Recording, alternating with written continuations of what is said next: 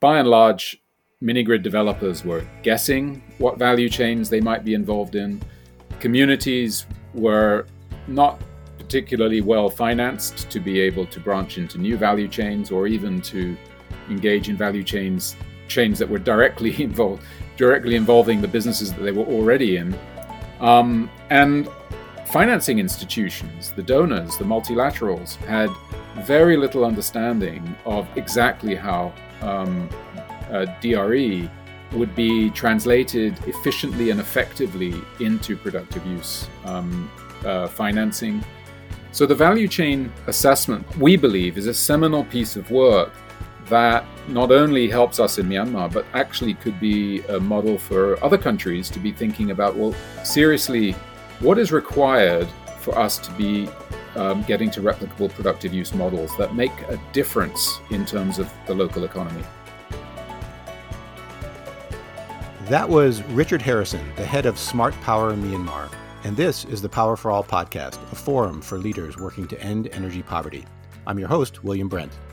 In support of this year's UN Food System Summit, our conversation with Smart Power Myanmar is part of a special series on the critical link between food systems and decentralized renewable energy.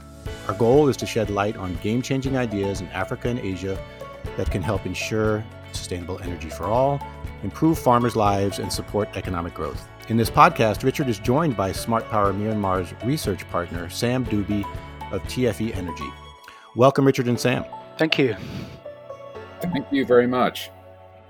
It's great to have you both. Um, and as the two of you are very aware, many governments and even many mini grid companies are often flying blind when it comes to understanding where mini grids are best located to have maximum impact for unelectrified communities, while also at the same time having enough demand from customers to be viable. In a country like Myanmar, which has the lowest electrification rate in Southeast Asia, this tension largely comes down to understanding the agricultural value chain, which accounts for 30% of the country's GDP and nearly 70% of livelihoods. So, to address this knowledge gap, Smart Power Myanmar recently did some groundbreaking research to gather data that took an ecosystem view on energy access and agriculture. So, Richard and Sam, I'm wondering if the two of you can sort of begin this conversation by explaining why having that view is so important and how you went about gathering data that did not previously exist. Well, thanks a lot for having us on the podcast, William, today. It's a pleasure to be here um, talking about this uh, important topic at a very uh, prescient time, in fact, with the recent announcements of uh, lots, lots more funding being uh, put into the distributed rural electrification space uh, globally uh, this month um, it's it's there's no better time to be discussing such things as how do we deploy that financing and and how do we focus on some of the thorny areas around uh, value chains and uh, productive use, which historically have been some of the uh, least successful areas, I think, in terms of, um, of, of seeing actual replicable impact around the world. So so it's it's it's definitely the era for trying to figure that particular problem out, and that was really the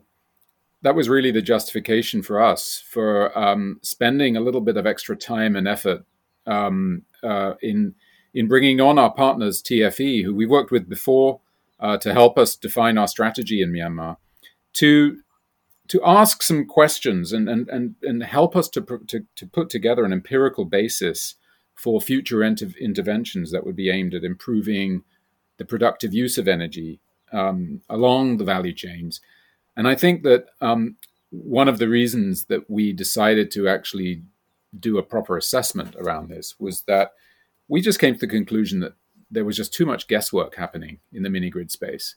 Um, by and large, mini grid developers were guessing what value chains they might be involved in.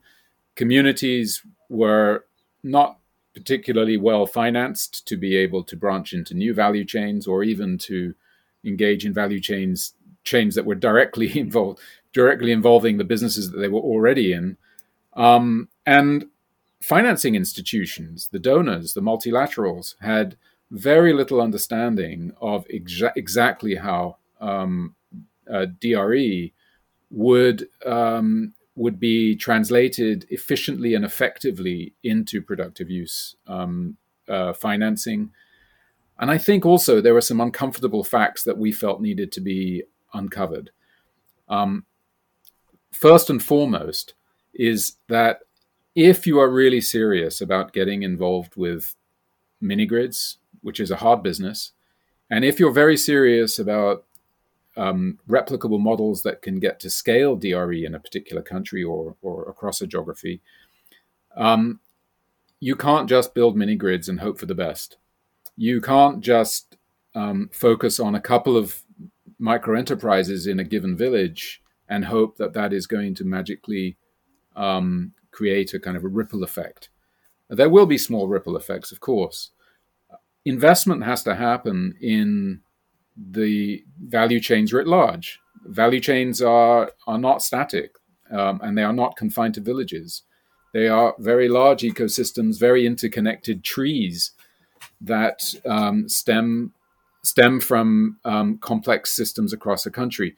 We need to understand that a lot better than we do in order to um, back engineer our thinking all the way back to how are we selecting sites for mini grids in the first place and, and what mistakes are we making um, when we're selecting mini grid sites. So the value chain assessment that that um, that we commissioned and TFA, TFE has has implemented, we believe is a seminal piece of work that not only helps us in Myanmar, but actually could be a model for other countries to be thinking about. Well, seriously, what is required for us to be um, getting to replicable productive use models that make a difference in terms of the local economy?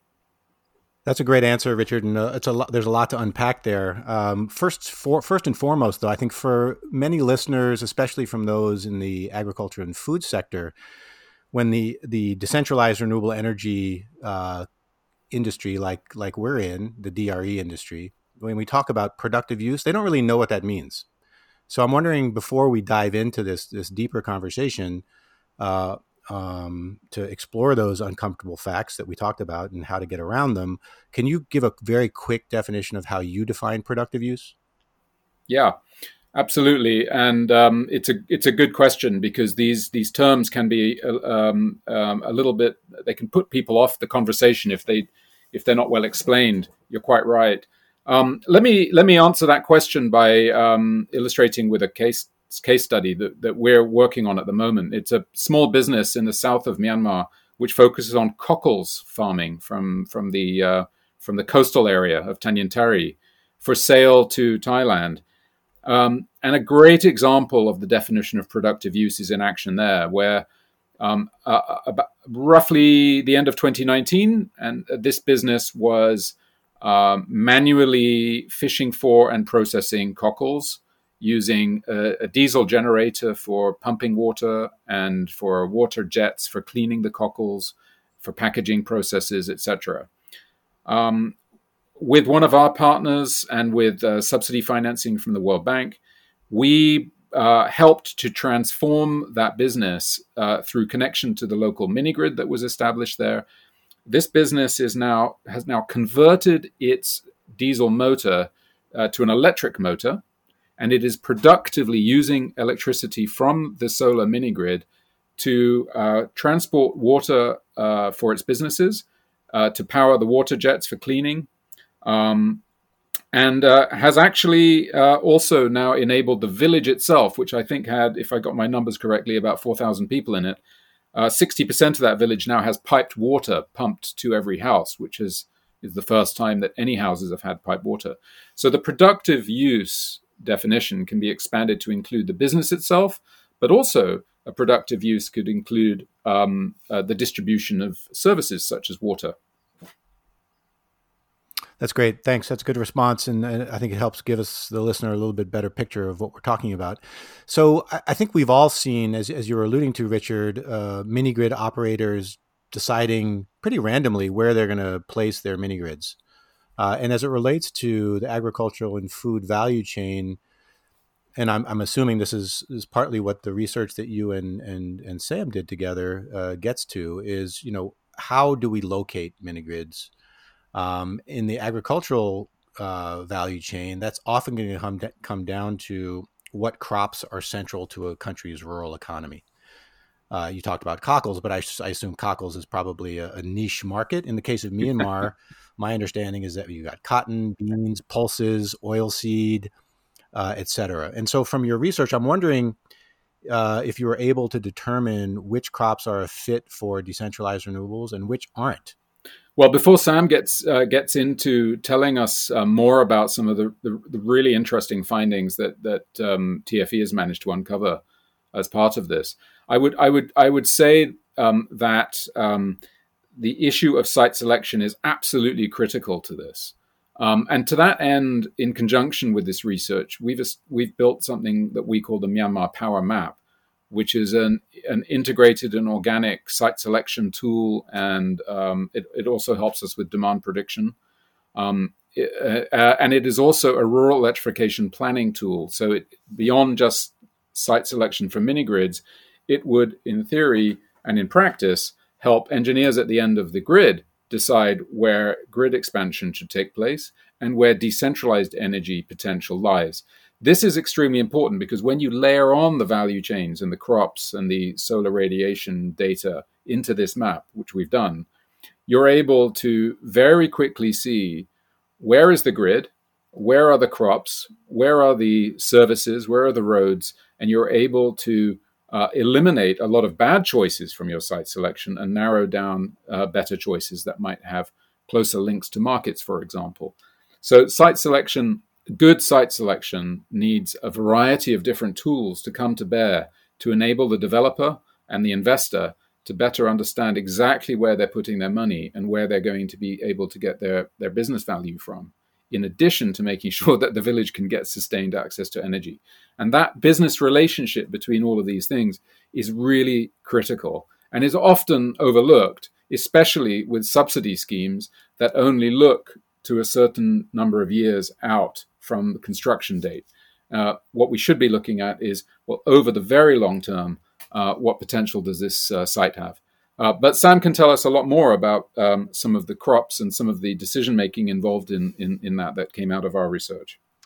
Yes, thank you, Richard. Um, I, what you're describing there, with uh, in terms of where the grid runs, um, where the areas of high solar radiation, and everything you described, is a really important aspect. And the way we looked at it is that is really the supply dimension.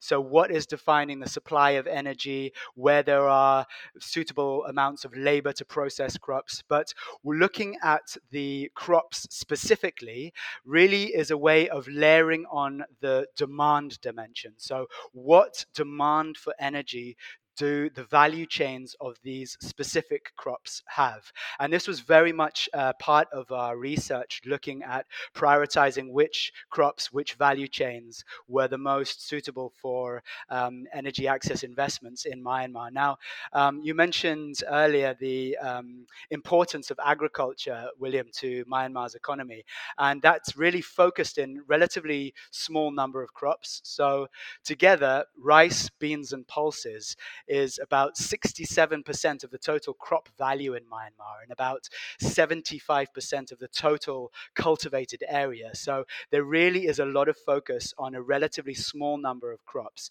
And we can talk a lot about how diversification is key, but one of the things that we were looking at in this research is how any interventions, any well designed projects could have a lot of scale across the country. So one of the factors that we used to pick crops was the importance of those crops to the economy at large and also the effect that any improvement in those value chains would have on rural areas, but all the way down the value chains.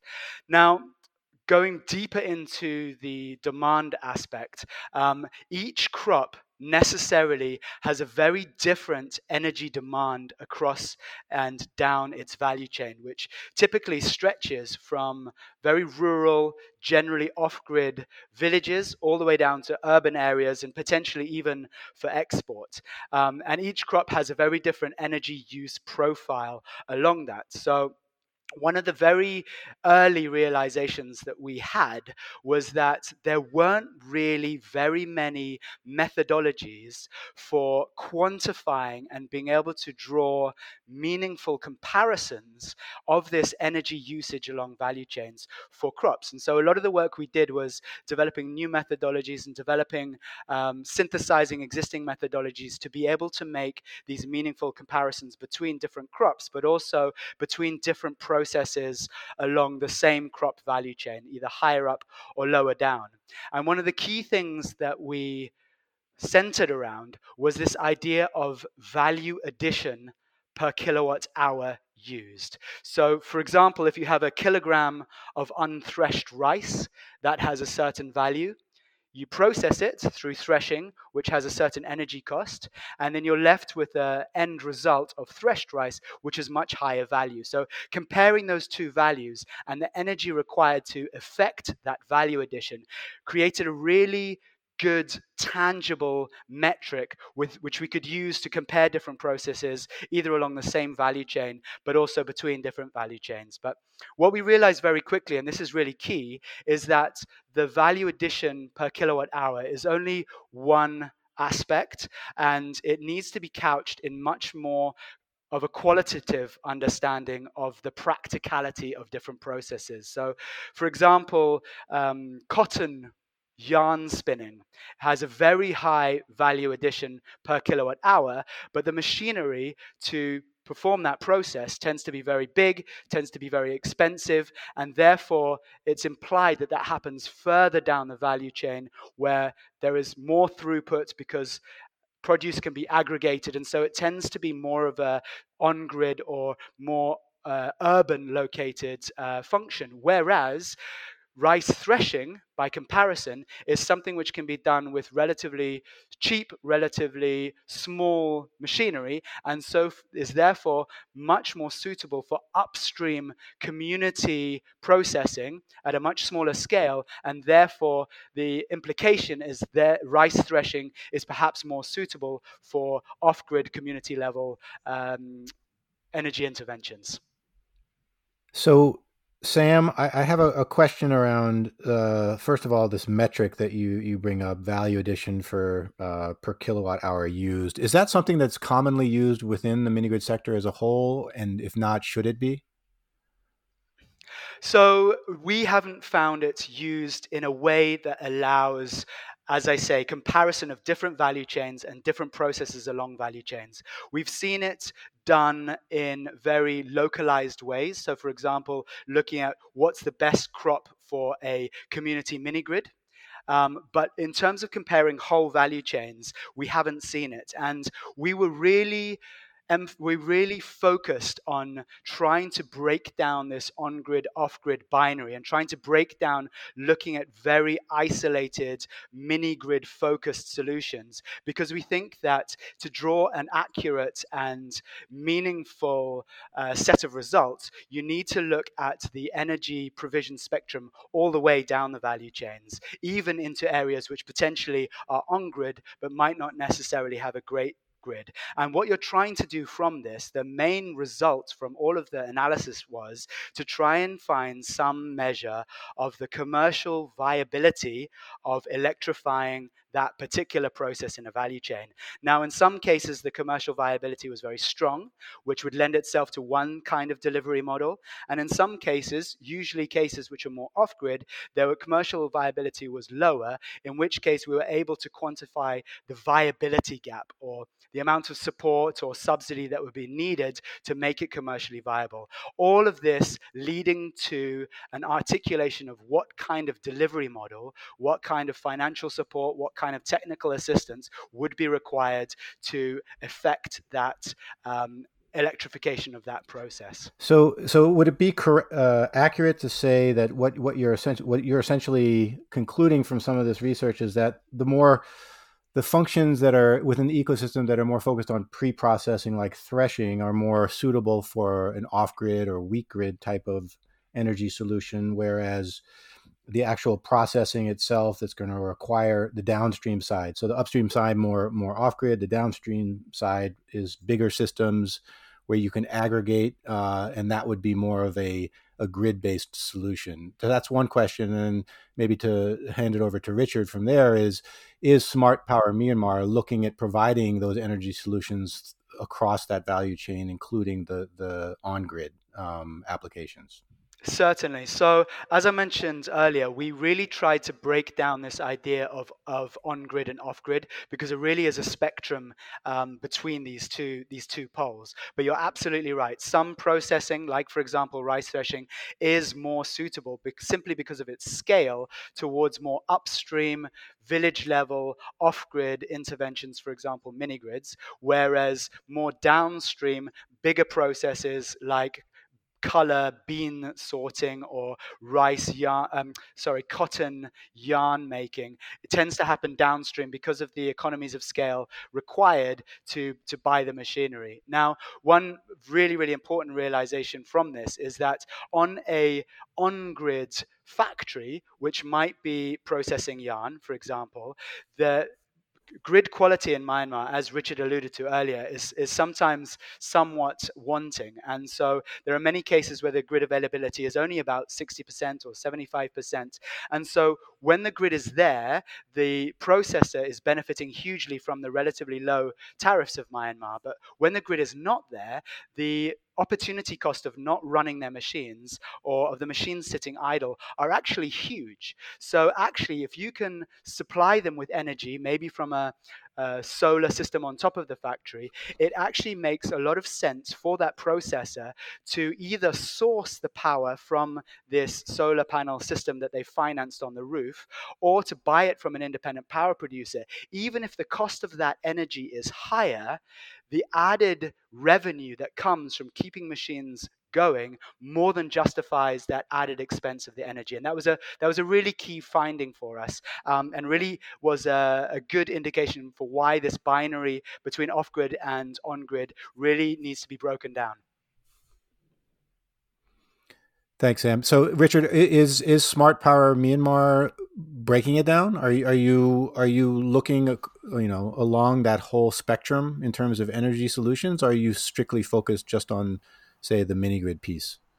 Well, absolutely, uh, William. We're, we're, we're one of the reasons we wanted to do this assessment is to understand well what what is the best strategy for maximizing economic uh, impact uh, in Myanmar and, and places like Myanmar.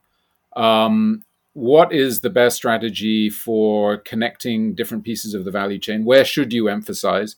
And now we're starting with, with this research and with, with the decentralized energy market assessment that we conducted a while back. We can put together the pieces of the jigsaw puzzle and, and ask ourselves that question is, is there an opportunity not only to work with mini grids, um, at the village level, where we can move the value capture uh, up the value chain a little bit into the village, where a little bit more uh, uh, income could be um, retained by that village, uh, growing the local uh, GDP, if you like, um, by a fraction at a time. Um, but also look at perhaps um, further down that very same value chain, maybe in the township that that village uh, is located near, where there could be an aggregator, for example, that requires an alternative power source. So C&I or commercial industrial solar becomes a very interesting proposition there. And I think um, in Myanmar, before the uh, before the uh, the political problems and, and the uh, the coup uh, in uh, on that began on February the first of this year, uh, there was a great deal of interest from financing institutions and developers in the C&I space. So I think I think that that is a, a very interesting space, especially if you can not not treat them as isolated pieces, but rather interconnected parts of the same uh, value chain. So mini grids can support at the village level. The same value chain moves up, or rather downstream, and you can have uh, aggregators supported in different ways. So I think that there's a there's a lot of opportunities, and this helps us to open up uh, that strategy a little bit and ask, well, okay, what's possible? And and of course, the critical question is, where's the financing going to come from to support that? Uh, but we there, there, was at least a very thriving uh, private sector interested in the C&I space, and one hopes that that will come back again before too long. Yeah, Richard. So you talked about um, you know the importance of of taking an integrated approach to energy infrastructure, but I think you alluded to also in the earlier comments about the fact that this is not just about energy infrastructure. It's about good roads. It's about you know water availability. There's a whole ecosystem that's outside of the energy sector that requires success uh, in doing what you're doing. Um, and I guess my question is: in Myanmar, is are all the pieces necessary pieces coming together and who's ultimately responsible for bringing them together? Are you working with other institutions, other sectors um, to try and come up with a sort of integrated development approach, not just an integrated energy approach? Or how, how what are, are there barriers to that? What, what are you finding? Yeah, I mean, I think, uh, let me give my response sort of a, a little bit um, um, minus the current impact of the coup in Myanmar, because that significantly alters the landscape at this particular moment in time. Although, of course, uh, one hopes for uh, sunnier days to come in the not too distant future. Um, but, but um, looking at this from a more uh, objective point of view, um, uh, the, the, the challenge has been that the, the country is less than fifty percent electrified. Um, you know, you, you, our numbers suggest that the country is pr- probably about forty percent electrified something in that region. Uh, the numbers are very difficult to pinpoint, so everyone will come up with a different number, but it's in that region. And and of course, um, when you have uh, such a long way to go in terms of building infrastructure, um, it, it really is a challenge to pull the pieces together because the road infrastructure is um, in serious in a seriously bad state. Um, as Sam was saying, um, um, electricity access from the grid when you have it uh, can be as low as 60%. There's a lot of loss. Um, and of course, the economic condition of the country is is is is um, is, is, quite low, um, and so there's an awful lot to be done. What what we have been doing over the last three years is really trying to engage uh, very proactively with the uh, significant funding organizations that are responsible for uh, agriculture stimulation uh, and value chains and economic growth programs. And what's interesting about that, and what has been very interesting, is that none of those programs have any component that links to electrification. They're all operating in a very isolated manner. So we're going to focus on, on, on, on this particular crop, or we're going to focus on that particular region, geographic or its sectoral.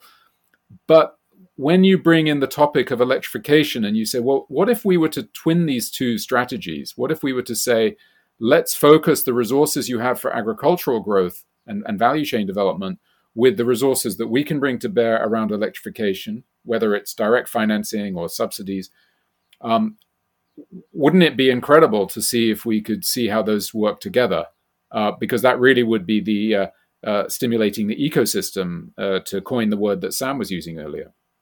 And and we were making good progress with that, but it, we were quite quite far away from, um, I think, getting getting to the point where significant donor funding was going to be uh, harnessed for electrification. And I think this is a story that you could see uh, across the globe, actually. I think you see this disconnect between um, the electrification programs, um, which by and large, you could argue, uh, do get a bit technical, they get a bit energy focused. They're not particularly good at looking at the world in an integrated way. Uh, and then the agriculture programs, and they, they all fit into their own silos. So I think what we want to see is a way to break out of those silos and bring those two together. Um, again, you know, looking at the question of resilience of uh, distributed rural electrification, you know, you know, we can see very good reasons why this would make sense to do it this way. Because the agriculture programs are all looking at resilience. They're looking at making sure that communities can hang in there and survive, especially when there are major um, uh, issues, whether they be uh, natural disasters or man made disasters. Uh, and what we're seeing in Myanmar plays that out since the beginning of the COVID uh, uh, pandemic, uh, consumption in Myanmar in mini grids has doubled, and in fact continued continued to grow since the coup in February. Commercial connections have also doubled during that time period, which demonstrates that people treat their electrification in their villages a little bit differently from the way they treat other aspects of their um, of their household budgets. And this is a this is an interesting finding that we'll be doing more work on to understand the relationship between um, uh, people's needs in communities like the ones we work in uh, and their willingness and ability to pay for that, and also the net economic benefit in doing so, um, which is very very important for us to understand. Because only through understanding that, I think, uh, can we make a very strong case why the still relatively expensive option of uh, building mini grids uh, in remote areas um, is justified. Uh, we believe there's a very strong case for that, but we do need to bring out the statistics. We do need to prove that. Yeah, and I think that's why the work that you and Sam are doing together is so important for for not just Myanmar but other countries. And I think my last question sort of gets at that. Uh, and I think Richard, you've already alluded to some of the things that maybe you would advise other governments or mini developers in other countries, you know, about key things that they should be thinking about. I mean, one one thing that's coming across very clear to me is that there needs to be more of an integrated approach between the agricultural sector and the the power sector, right? So that's one clear, uh, I, I, would say, recommendation coming from this conversation. But I'm wondering if if you and Sam can also maybe top line some other things that you would advise to, to governments in sub-Saharan Africa, other parts of Asia, as well as to mini grid developers in terms of you know what they need to be thinking about differently as they proceed.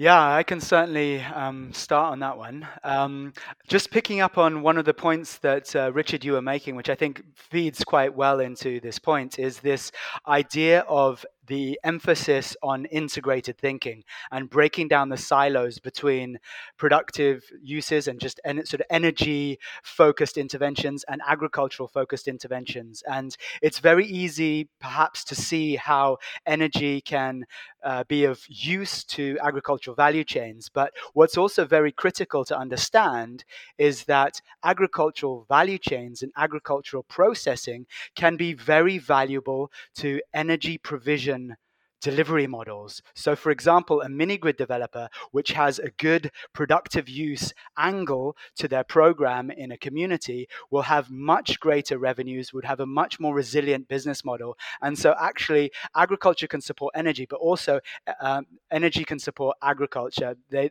they're, they're interchangeable. So, so, picking up on that from a perspective of um, advice to governments is the fact that with the right enabling environment in place, with an enabling ecosystem, the private sector really can do much of the heavy lifting with regards to rural electrification, with regards to laying the foundations for rural industrialization. They really just need to have the conditions in place for, for, for the ability to, to thrive. And part of that is a little bit more of a nuanced understanding of how support can best be tailored to different delivery models of energy at different points along the spectrum. So we've talked about the mini grid case, but also um, there are different support structures which are relevant for mini grids as there are for the C&I models that um, Richard mentioned earlier. So, whereas subsidies and technical assistance might be more appropriate to mini grids, things like building the capacity of commercial banks and financiers to get into financing the excellent looking uh, business models of C&I commercial providers can have a huge impact on the ecosystem of uh, independent energy producers at the grid, grid edge. So that's a very different, much more commercially focused um, response that will lead to more integration, more penetration, more installation of renewable energies. But that's much more of a policy led thing um, and much less of a technical assistance and, and rural uh, support led thing. But both governments need to be able to understand that the interventions are different along different different points of value chains and at different points of the of the spectrum. So that'd be one piece of advice. I think that's uh, that's very prescient, and uh, you know um, the the the governments themselves um, are the ones who are interfacing with uh, also international donors who bring to bear um, you know their their their uh, projects in in different uh, project areas, different sectors. Uh, I think the the governments could um, probably play a stronger role in in not having these separate discussions around agriculture and energy. Uh, it's it's fascinating when when you go to a different department and you say, uh, of, of, of, say the Ministry of Agriculture, and you say, well, look, we're we're really interested in the energy component of this agriculture um, uh, initiative, and the response you get is, well, we we don't deal with energy; that's a different department. Um, and then you go to the energy people, and they say, well, you need to talk to the agriculture people. It's exactly the same with the donors in fact, who say, well, we don't actually have an energy program. And you have to turn it around and say, well, actually, we're not really talking about energy per se, because the assumption is that the energy is already going to be there. What we're talking about here is how are you going to use that energy? How could you use that energy? Which goes back to, I think, the beginning of this podcast where we were uh, coming up with a definition for productive use. It, this is all about productive use. It's productive use of energy. It's great if we're turning on the streetlights, but it's fantastic if we're powering electric motors. That's a uh, that's all really well said. Thanks both to Sam and Richard. I, I guess one before we wrap up, real quick, um, in terms of the the site selection power mapping tool that you guys both talked about earlier, is that available to other governments and to mini grid operators? How, is it an open source tool that you've created, or is that going to be available or accessible to others who might want to take advantage? It, it? will be. It's not currently um, uh, for various reasons uh, to do with its current stage of development. But uh, we are currently using the Myanmar Power Map for uh, some aspects of site selection. Uh, it, it is already in a very advanced phase uh, and has been successfully used in our current uh, financing uh, programs where we are building a um, microfinance initiative to support uh, last mile connection to the grid. And so, through using the Myanmar Power Map, we're able to predict where substations are going to be over the next several years. We're able to forecast where the grid is going to expand to within limits uh, and, and select communities that can then be approached by microfinance institutions for uh, last mile financing. So th- th- this is an example of what Sam was just alluding to, which is the the need for innovations in finance uh, as well. And the, and the Myanmar Power Map uh, will be used for things like that. Be used for uh, developers who are making proposals, for example, to governments or to financing institutions or banks, where they're able to say, "Well, we've selected these twenty sites." Um, not not just because we looked at Google Maps and made our best guess, um, but because we actually had full access to to this power map, which gives us a very complete set of data, everything you need to know in order to make a decision. What we're what we're doing now is we're adding a site selection algorithm uh, into our Myanmar Power Map, which will even go further and enable a developer to go in and plug in certain criteria uh, that they're interested in.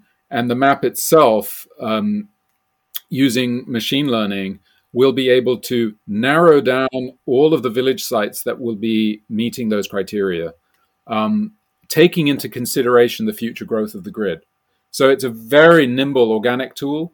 The, in its ideal state, it's designed so that engineers at the end of the line can actually update the map using handheld devices so that every time they build a, a, new pole, they can put that data point in their smartphone and it uploads um, uh, to the Myanmar Power Map, and it becomes an integrated uh, planning tool for on-grid and off-grid electrification at scale. So, yeah, um, yeah, it, it, it will be available. Uh, it's not currently available, but um, I uh, if people want to reach out to me and um, get a demo of the Myanmar Power Map, we are offering demos uh, on a case by case basis, um, and we are making it accessible to some. Well, I'd love to get a demo, so sign me up, Richard. Um, so, so, um, so thanks to both of you. I think it, this conversation's been really thought provoking as it relates to uh, sort of the the technical, financial, and and policy aspects of of the mini grid space. But I think it's also been really eye opening I hope for the listeners uh, about what's going on in Myanmar. I think you know markets like India, Nigeria, Kenya, Tanzania. These are countries that have traditionally been the focus of discussion around mini grids. But I think what we what we what we're hearing very clearly is that there's a lot of cutting edge work that's going on in Myanmar that needs to be better understood and better uh, communicated to the broader community. So I want to thank you both for taking time to have the conversation.